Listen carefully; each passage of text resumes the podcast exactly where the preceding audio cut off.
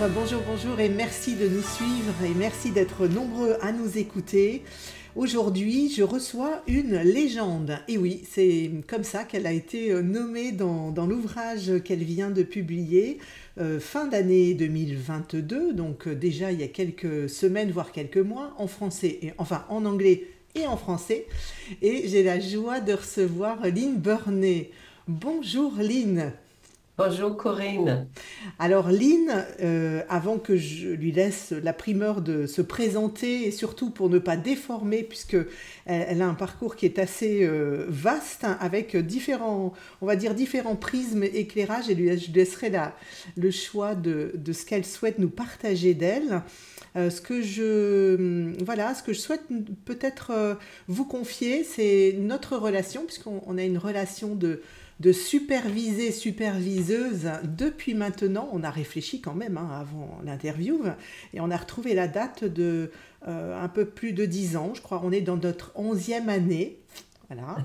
Merci de ce chemin de transformation que tu, euh, que tu me permets de vivre régulièrement avec intensité et, une, et même une transformation euh, très profonde au sens, je dirais même de l'âme. Alors certains je sais que vous êtes manager, leader dans les entreprises et vous vous dites, oulala, ça y est, ça va être un petit peu New Age, on est parti. Non, non, on va revenir bien sur Terre puisque euh, vous allez tout de suite entendre euh, les origines de Lynn qui ne perd euh, jamais le nord, même si quelquefois elle est en quête de transformation. Alors Lynn, je vais te laisser te présenter. Oui, alors je ne peux pas cacher le fait que j'ai un accent, ça c'est sûr. Mais ce n'est pas américain, ni britannique, ni l'Afrique du Sud, ni australien. Alors ça laisse croire ah bah, la Nouvelle-Zélande. Donc je, je suis née en Nouvelle-Zélande il y a quelques années. Donc euh, je ne dévoile pas mon âge, évidemment.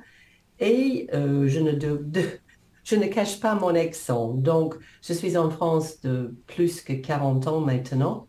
Et je suis coach comme Corinne j'interviens dans les entreprises, je forme les coachs et d'autres personnes au, coaching et les spécialisations en clean coaching et coaching systémique avec constellation. Alors peut-être je suis dans un sort de charabia là pour les gens qui ne sont pas intimes avec les mots comme clean coaching ou systemic coaching. Mais euh, Peut-être ça sera plus intéressant pour les gens qui écoutent Corinne de parler de cette dernière intervention que j'ai réalisée juste avant Noël. Et justement, c'était au moment que le livre est sorti en français. Donc, c'était fantastique. J'étais le guest speaker euh, chez Pernod Ricard euh, à la fin d'une année de formation pour leur manager, le RH, etc., en tant que mentor. Donc, il y avait un groupe de personnes assez consistantes, de mentors et de mentories, et que j'ai utilisé le récit dans le livre pour les inviter à réfléchir sur l'aventure qu'ils viennent de vivre ensemble, le chemin d'apprentissage, n'était pas la même chose que le chemin vers Saint-Jacques, mais c'était un chemin d'apprentissage tout au long d'une année et mes anecdotes avaient pour but de stimuler une réflexion et un certain gratitude pour tout ce qu'ils ont reçu et vécu pendant cette année ensemble. Donc, euh, Corinne, est-ce que j'ai besoin de dire autre chose sur Merci. que j'ai coaché ou ça Merci, c'est une très bonne transition pour, euh, pour présenter et, donner, euh, entrevoir euh, ce que les lecteurs ou les lecteurs qui n'ont pas encore lu euh, ton livre pourraient trouver dans, ton livre. Et entre autres, tout de suite une transition sur l'apprentissage, puisque quand on a, on a préparé l'interview, tu m'as dit, c'est c'est vraiment un, ce livre m'a accompagné depuis très longtemps, voilà, et, et c'est vraiment un chemin d'apprentissage. Et il y a eu un parallèle avec ton école aussi de coaching. Est-ce que tu veux nous, nous en parler euh, un petit peu plus? Parce que l'apprentissage, c'est vraiment quelque chose qui est de l'ordre presque du, de la vocation chez toi, en fait. Hein. C'est un talent profond euh, avec tes valeurs. Oui, merci, merci. Oui, oui. Euh, j'ai créé mon école de coaching en février 2000 et j'ai démarré le chemin de Saint-Jacques El Camino de Santiago, The Way of St. James, en juste une semaine avant Pâques, en avril 2000 aussi. Donc, quelque part, ce n'est pas par hasard que deux grands chemins d'apprentissage ont commencé la même année et c'était aussi le début d'un nouvel siècle. Donc, euh, plein de, plein de démarrages pour, je dis grandiosement pour l'humanité et pour moi, ma petite personne aussi. Et j'ouvre chaque euh, promo de l'école avec quelques récits venant maintenant du livre, mais au départ, pas du tout. Mais c'était très présent dans ma tête. Et c'était, et c'est toujours une invitation aux gens d'être présents dans l'instant même, de se familiariser avec un étranger, moi, avec mon accent, ma façon de parler français, façon d'être, et aussi de considérer, d'imaginer le voyage d'apprentissage qui vont entamer avec un groupe de personnes qu'ils ne connaissent absolument pas. Donc, euh, c'est présent avec moi et, mes formations euh, depuis très longue date.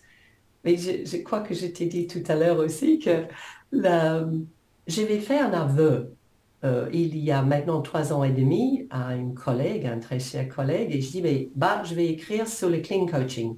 Ah, grand expert que je suis en France, je vais révéler tout ça à, la France. Et ben, j'ai essayé pendant 18 mois, j'ai engagé même un coach de livres. Et pendant 18 mois, j'ai lutté, j'ai lutté, j'ai lutté sans succès. Et finalement, je me suis, comment dirais-je, I bored myself to death. J'étais l'ennui absolu par rapport à ce que je voulais exprimer. Alors, c'est vrai, merci, hein, merci. Et ça, et, donc pour ceux qui, découvrent la personnalité euh, de Lynn, c'est tout à fait ce que vous retrouverez dans, son livre, c'est-à-dire à la fois un récit euh, de, son, de son vécu, alors vous allez retrouver vraiment euh, son intimité, vous allez retrouver aussi son, l'éclairage sur, avec ton couple, vous allez retrouver aussi cette part culturelle euh, avec euh, France, Kiwi, Espagne, et évidemment saupoudré, euh, c'est pas, c'est, pas pour mettre le côté, on va dire en surface, mais saupoudré parce que il y a des tas de moments où on est travaillé aussi par des aspects plus spirituels. Et donc ce récit est parsemé d'humour et de simplicité qui te caractérise, et que j'apprécie d'ailleurs tout particulièrement. J'ai beaucoup ri d'ailleurs en lisant. Alors je m'attendais pas à rire euh, en, voilà le, titre Pèlerin un jour, coach toujours. Je m'attendais presque à ce qu'il soit un petit peu sérieux, alors que j'ai vraiment beaucoup ri. Et surtout, je me suis aussi laissé euh, travailler par un nombre important de questions, euh, mais qui sont des questions très bien positionnées, simples, humaines, et, qui viennent nous chercher, nous, la main sur ce chemin qu'on ne peut pas faire avec toi, puisque ce n'était pas le but évidemment, mais que l'on fait quand même avec toi au travers du livre. Alors, euh, quand même, pour revenir, parce que le chemin de Pont-Compostelle, il y a beaucoup de personnes hein, qui partent dans le chemin de Compostelle. Moi-même, d'ailleurs, au début du livre, je me suis dit, ah, chouette, je vais partir. Bon, là, je suis pas tout à fait sûre, faut que je me prépare quand même, parce que tu as marché combien de kilomètres Il me semble plus de 1800, mais je suis pas sûre. Et, euh, et quel est, comment est venu ce projet du chemin de Compostelle dans ta vie? Oui, écoute, euh, sincèrement, euh, quand Richard, mon mari, qui n'était pas mon mari à l'époque, quand il a dit, et qu'est-ce que tu dirais si on faisait le chemin de Saint-Jacques? Mais j'ai dit, et c'est ce que j'ai dit dans le livre, hein, j'ai dit oui, mais sans réflexion, et c'était un oui qui était le, en fait le même oui que j'avais dit quand quelqu'un, Catherine Caillard, m'a contacté en 1982, je pense, 12 peut-être, euh, pour me dire, est-ce que vous êtes coach? Et j'avais dit oui. Oh, c'était pas tout à fait vrai à l'époque. Mais euh, comme ça, je, me suis trouvée membre fondateur de SF Coach et que c'était le début réellement de tout mon parcours en coaching en France. Donc j'étais au début. Et là, quand Richard a dit, qu'est-ce que tu dirais d'aller sur le chemin de Saint-Jacques, c'était le même genre de oui. C'est-à-dire, c'était vraiment sans réflexion et ça vient de mes tripes, de, de, quelque part à l'intérieur de moi. D'une évidence. Hmm. Évidence, aucun doute, c'était ça. Quoi. Bon, donc c'est pas possible d'expliquer avec ma tête, mais il y a les oui dans nos vies qui ne s'expliquent pas, mais qui sont sans doute. Hmm. Alors, il y a eu une petite, petite, euh, un petit regard de coach sur les, les, les promesses que vous vous êtes faites pour cheminer. Ça m'a, ça m'a plu aussi parce que je me suis dit, tiens, on retrouve quand même un petit peu de coaching dans le processus. Et euh, est-ce que tu veux nous, nous, nous partager, est-ce que tu acceptes bien de nous partager euh, quelques promesses euh, que vous vous êtes faites dans ce pèlerinage? Oui, c'est, il y a deux règles de fonctionnement que nous avons fixées assez tôt. Le premier, c'était on va marcher. On ne fait pas du stop. Et, ça, c'est intéressant parce que je raconterai beaucoup plus tard dans le livre quand justement je, je n'ai pas respecté ça. J'ai beaucoup ri, ça. Et euh, oh, là-dedans, hein, c'est incroyable ça. Et puis, euh, il y a aussi le règle de euh, qui va avec le premier, si on ne pouvait plus continuer, de s'arrêter là, de retourner à la maison et de démarrer dans exactement le même endroit l'année suivante. Et c'est ce que nous avons fait. Et l'autre chose qui était aussi très claire, il fallait qu'on porte nos besaces, c'est-à-dire nos sacs à dos. C'est-à-dire que quelque part, on était en train de dire, ben, si on va jouer pèlerin, ben on va jouer bien, quoi. Donc, euh, et finalement, c'était ces deux règles-là qui faisaient l'affaire. Mais tu, te souviens dans le livre quand je raconte, euh, quand on a fait le premier vœu? Oui. C'est bon, hein, je, ne raconte pas là, mais. Voilà. et, c'est vrai que ce que j'ai découvert aussi, c'est qu'on on devient pèlerin. Parce qu'entre le début, euh, euh, avec les accessoires qui font le pèlerin, c'est ce que il y a un peu de naïveté dans le début, hein, avec le pantalon, le chapeau, le bâton, voilà. Et donc en te disant ça y est, je suis pèlerin. Et, non, euh, on incarne vraiment le fait d'être pèlerin avec les transformations et le cheminement que tu nous partages. Et, d'ailleurs, tu, poses la question, hein, le mot pèlerin a-t-il un sens dans nos vies? Alors, quand j'ai entendu cette question, je pensais aux, jeunes de 25, 20, 25, 30 ans. Je me suis dit, est-ce que le mot pèlerin, c'est pas désuet? Parce que pour nous, peut-être que ça a un sens, mais pour des générations euh, euh, peut-être autres, hein, peut-être que le mot pèlerin n'a pas ce sens-là. Et j'ai bien aimé le fait que tu, parles vraiment de cette transformation. Et euh, on est au, milieu de notre euh, un peu plus un peu plus avancé on va dire dans notre interview et tu m'as dit euh, alors ça m'a surpris mais tu as entendu des retours tu as eu des retours très personnels sur ton livre autour d'un pèlerin mais d'histoire d'amour et, d'histoires d'amour multifacettes, hein, comme un diamant, euh, de l'amour euh, de l'homme au sens H, grand H, apprentissage culturel. Est-ce que tu veux nous en dire un petit peu plus, puisque finalement c'est ce pèlerin d'amour euh, au cœur du livre, hein, donc a priori, qui se passe Oui, oui, oui, oui. oui. D'abord quelque chose sur comment on devient pèlerin. Mm. Peut-être c'est par amour, peut-être, mais ça, je dirais, c'est un, mot assez grandiose quelque part. Mais j'ai, pour moi, personnellement, c'était la tolérance de l'autre. C'est, j'étais assez fière de, me voir assez tolérant, blablabla, euh, bla, bla, bla, Sauf que quand tu te trouves dans un auberge espagnol, littéralement, euh, avec les gens qui ne te ressemblent pas du tout et qui ont les habitudes culturelles qui n'est pas le vôtre, alors ça exige, et tu veux dormir, hein, parce que tu es fatigué. Et bien là, l'apprentissage de la tolérance, c'était vraiment quelque chose d'exceptionnel et important. Et je pense que c'est le message euh, dans l'amour. C'est la tolérance de soi et de l'autre. Et ce n'est pas une tolérance qui est fausse, c'est une tolérance qui te permet de dormir dans la présence des gens qui ne te ressemblent pas sans avoir la sensation que tu es en danger. Mm. Quel luxe dans notre vie aujourd'hui. Dormir euh, dans la présence de l'étranger sans avoir peur de la danger. Donc, peut-être c'est ça l'expression d'amour aussi. Mm. Peut-être. Mm. Dans mon livre, j'ai découvert ça. Je n'étais pas l'intention d'exprimer ça dans le livre, mais c'est ce qui émerge.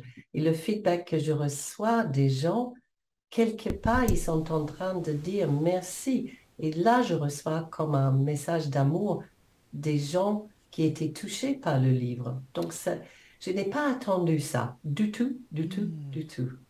Donc, l'amour est présent, je pense, dans, dans les interstices hmm. du livre, sans que ça soit exprimé aussi tu parles, tu, parles aussi d'une expérience de lâcher prise. D'ailleurs, euh, il y en a quelques-unes hein, dans, le, dans le livre que tu, tu, partages.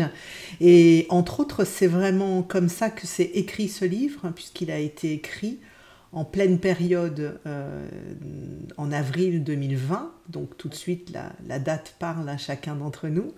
Euh, comment, comment tu es-tu pris et quel a été le déclencheur finalement pour passer d'une écriture qui ne venait pas, qui était mentale, à une écriture féconde, fluide, euh, j'imagine, ou pas, mais en tout cas, est-ce que tu veux nous en dire plus? Oui. encore une fois, il est venu de le même endroit que ce oui, quelque part j'ai commencé à raconter une histoire et je me suis rendu compte que j'adore raconter une histoire. Et n'oublie pas que j'avais raconté un bout de cette histoire à chaque ouverture de chaque école. Donc, c'était présent, mais je n'ai jamais eu l'idée de poursuivre l'histoire jusqu'à sa fin, en fait. Et, c'est, et, pourquoi? Je suppose c'est parce que on faisait pas grand-chose forcément en avril 2020. Et bon, j'adore écrire, j'adore les mots, alors, confier les mots à l'ordinateur, ça passe du temps. Et en plus, ça me plaît. Et en plus, mon book coach, mon fameux coach de livre, a dit, ah, ça y est, tu as trouvé. a dit, Wouhou! Donc, euh, c'était... Euh, et voilà quoi. Hmm. Mais il ne faut, il faut, pas, faut pas rêver. Hein. Le premier récit hmm. était très rude et crude et très professoriel. Donc, euh, c'est Lynn qui enseigne. Da, di, da, di, da. Euh, mais comme James, mon book coach, disait, bah, attends, je veux savoir plus sur ça, et c'est quoi l'anecdote qui va avec ça? Et il posait des tas de questions lui-même. Il disait, mais je veux savoir plus sur ça. Et, et, le, et, la et personne qui lit le livre, et je dis, tu vois, c'est horrible, mais je te confier quelque chose. Mon première réaction, mais c'est, mais je m'en fiche des lecteurs. Moi, je me suis fait plaisir à écrire. Voilà. C'est déjà important. Ah oui, oui. Mais, c'est, mais j'ai dit, mais c'est qui les... Ben, en fait, la première découverte, c'est que, ah oui, si tu écris, en principe, c'est pour les gens qui vont le lire. Mm. Ah oui, ah oui, c'est vrai ça. Donc, euh, c'était une aventure, ce livre. Vraiment une aventure de tout point de vue. Mm. Euh, et, et, tu sais, le moment qui était exquise pour moi, mais vraiment exquise, j'avais terminé mon livre et j'ai donné ça à un véritable éditeur, un New York editor. Donc ça, waouh! Ah oui, ça claque. Ah ben, ça, ben, j'ai dit c'était un hobby, un very expensive hobby. mais ce qui est extraordinaire, elle était la voisine de mon book coach aux États-Unis. Incroyable. Donc, mais le moment qui était fabuleux, c'est quand elle a retourné le livre edited, the edited version, donc la version, et c'était, j'ai vu, oh wow, c'est ça, peaufiner en écriture. Oh, et j'ai reconnu, reconnu la grande valeur de d'avoir quelque chose edited. J'ai choisi le mot exprès euh, en anglais parce que je, je sais qu'on va traduire ça comme une espèce de correction par un rédacteur, mais c'est beaucoup plus que ça. C'est mm.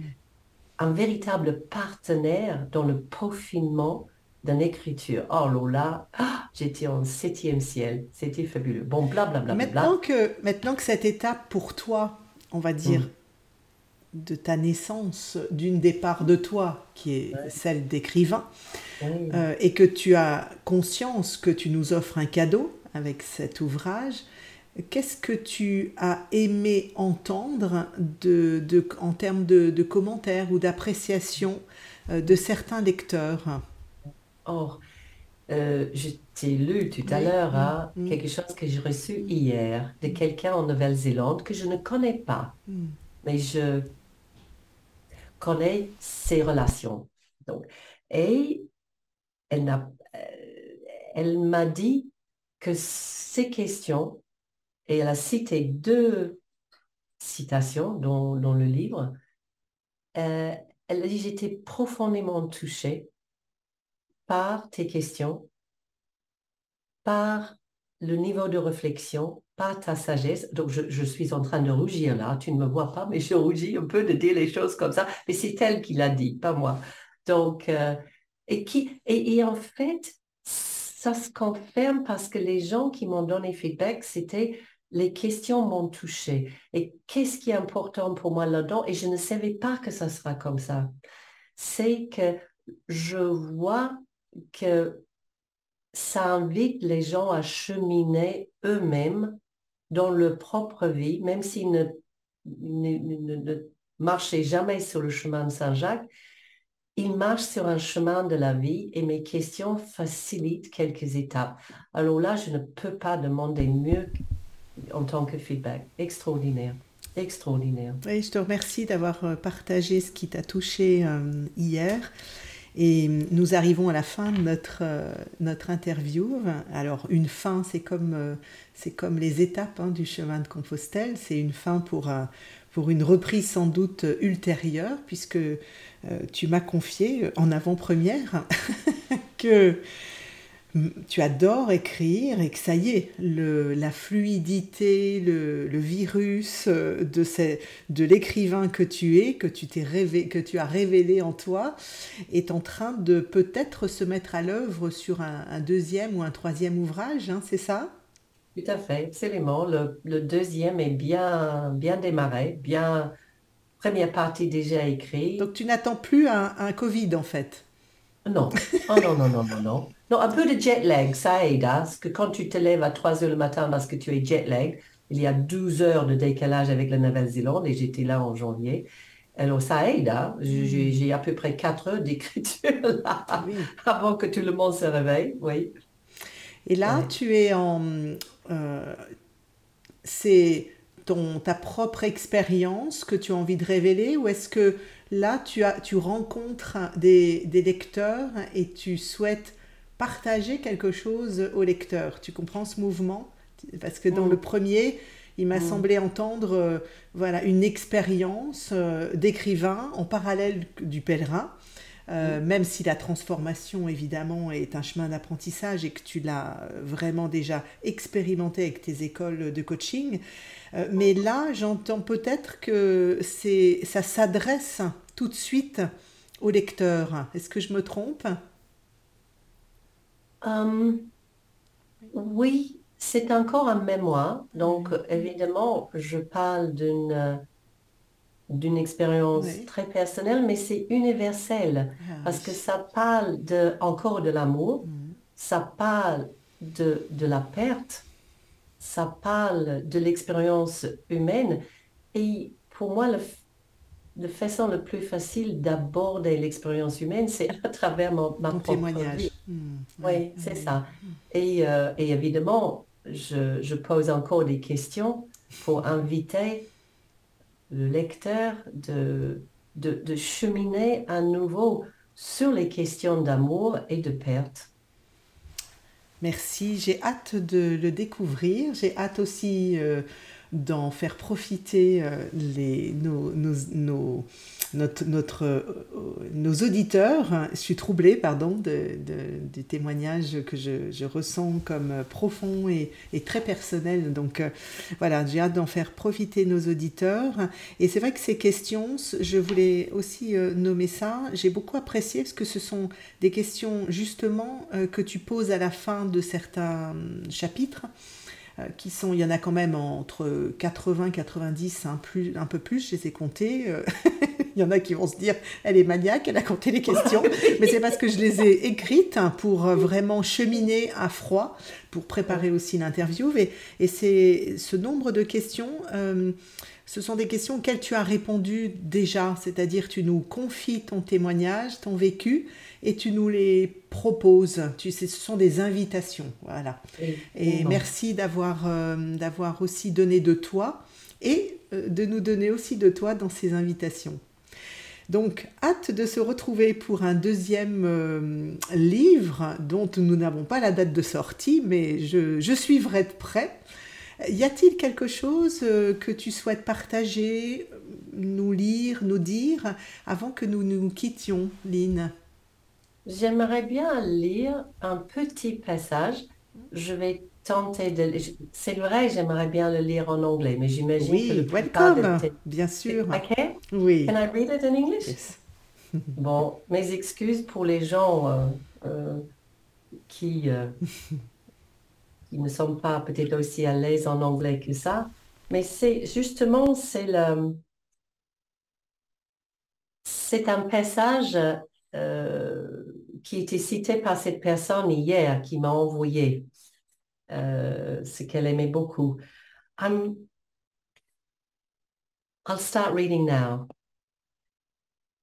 So, je pose la question, what was your antidote to fear when you were growing up?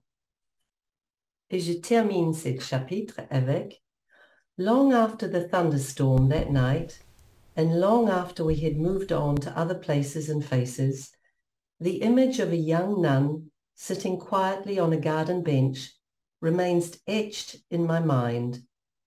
Her contemplation of, contemplation of Christ in his own quiet acquiescence was interrupted by something I murmured. She showed me the beauty and nature of quiet time at the end of the day, after work, and before sleep. How to ease into the best of oneself by gazing upon an expression of the divine. Contemplation, meditation, both impact the central nervous system and contribute to a sense of well-being. The self that fragments over the course of an ordinary day slides graciously back into wholeness a sense of completeness permeates the entire system, where all is included, whence all love flows. Amen. Merci. Merci de cette interview, Lynn Burney. Pèlerin un jour, coach toujours. Merci. Merci, Corinne.